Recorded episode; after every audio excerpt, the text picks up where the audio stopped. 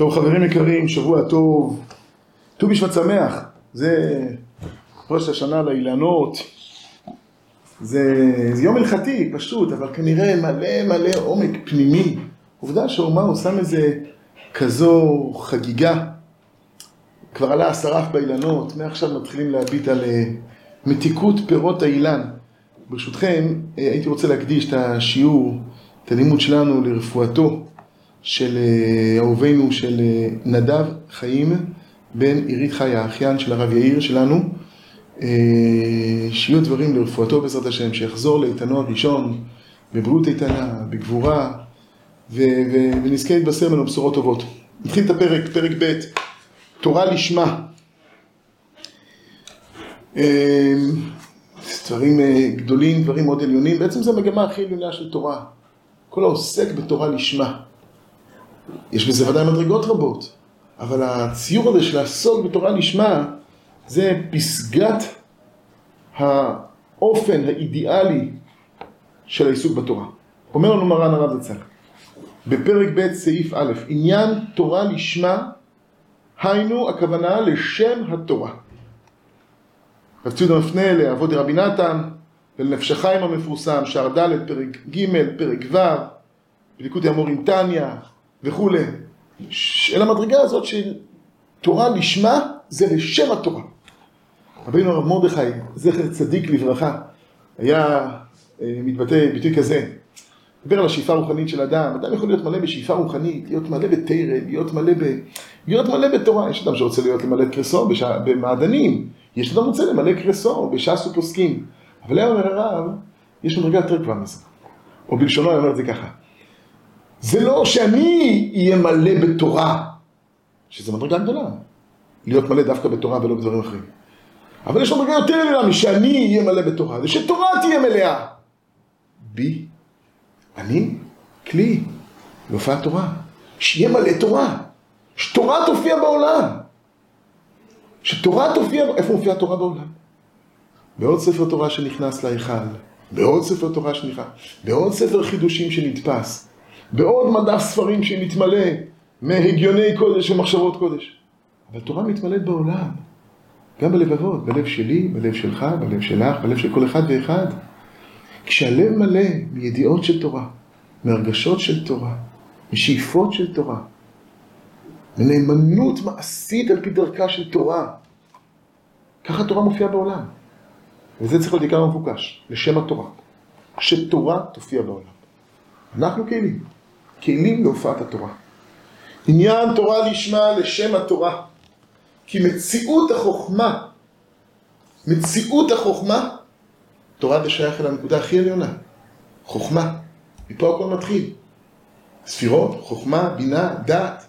תורה זה שייך לחוכמה. התורה זה שייך לסדרי החיים הכי עליונים, למעלה מתשובה. תשובה מגיעה עד עולם המבינה.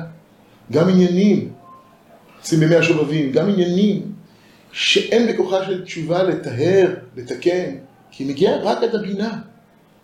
תורה היא חזרה, היא, זה חזרה למדרגת החוכמה. החוכמה היא כבר מאין תימצא. זה ראשית ההתגלות. כוח מה? החומר היולי הפנימי הזה השופע עלינו. חוכמה. כי מציאות החוכמה הוא רצון השם יתברך שהיא תהיה בפועל. תהיה בפועל הכוונה היא בליבי, בלבך, בלב כל ישראל, באורחות חיינו, בשאיפות חיינו.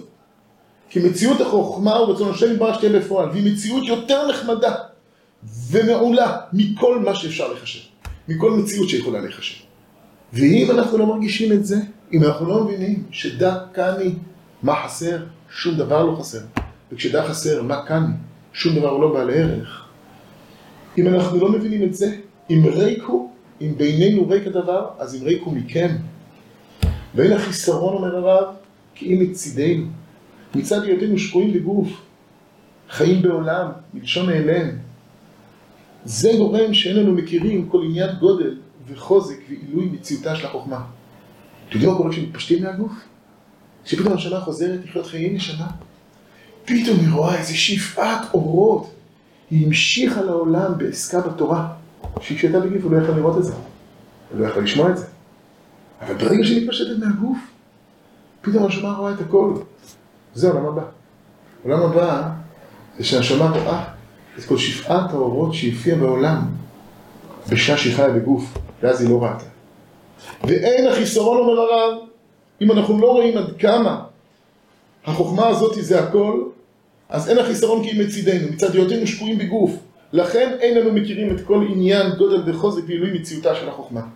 וחוכמת התורה, הרב מוסיף עוד פרט, הרי היא הגילוי האלוקי כפי רצונו יתברך, אבל הבא מצד עבודתנו ותלמודנו. אנחנו מופיעים אותו, אנחנו ממשיכים אותו, אנחנו מבריחים אותו, ישמעאל בני ברכני. אז מה בירך ישמעאל? מה בירך בישמעאל כהן גדול? יהי רצון שיגולו רחמך על מידותיך, ותתנהג עם בניך, ואם היה מישהו אחר מברך. יכול להיות שאני מבקש משהו אחר? יהי רצון אחר? אז רבי ישמעאל כהן גדול ממשיך המשכה אלוקית כזו, ומישהו אחר היה ממשיך המשכה אלוקית אחרת. כי בסוף השפע האלוקי השופע עלינו הוא פועל יוצא של שני דברים. הגילוי האלוקי כפי רצונו יתברך, אבל הבא מצד עבודתנו בתלמודנו.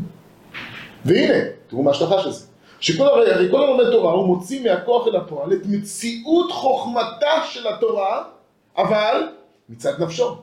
ולכן בית הלל ימשיכו אמירה נוטה כלפי חסד, כי זה אופיים וזה נשמתם.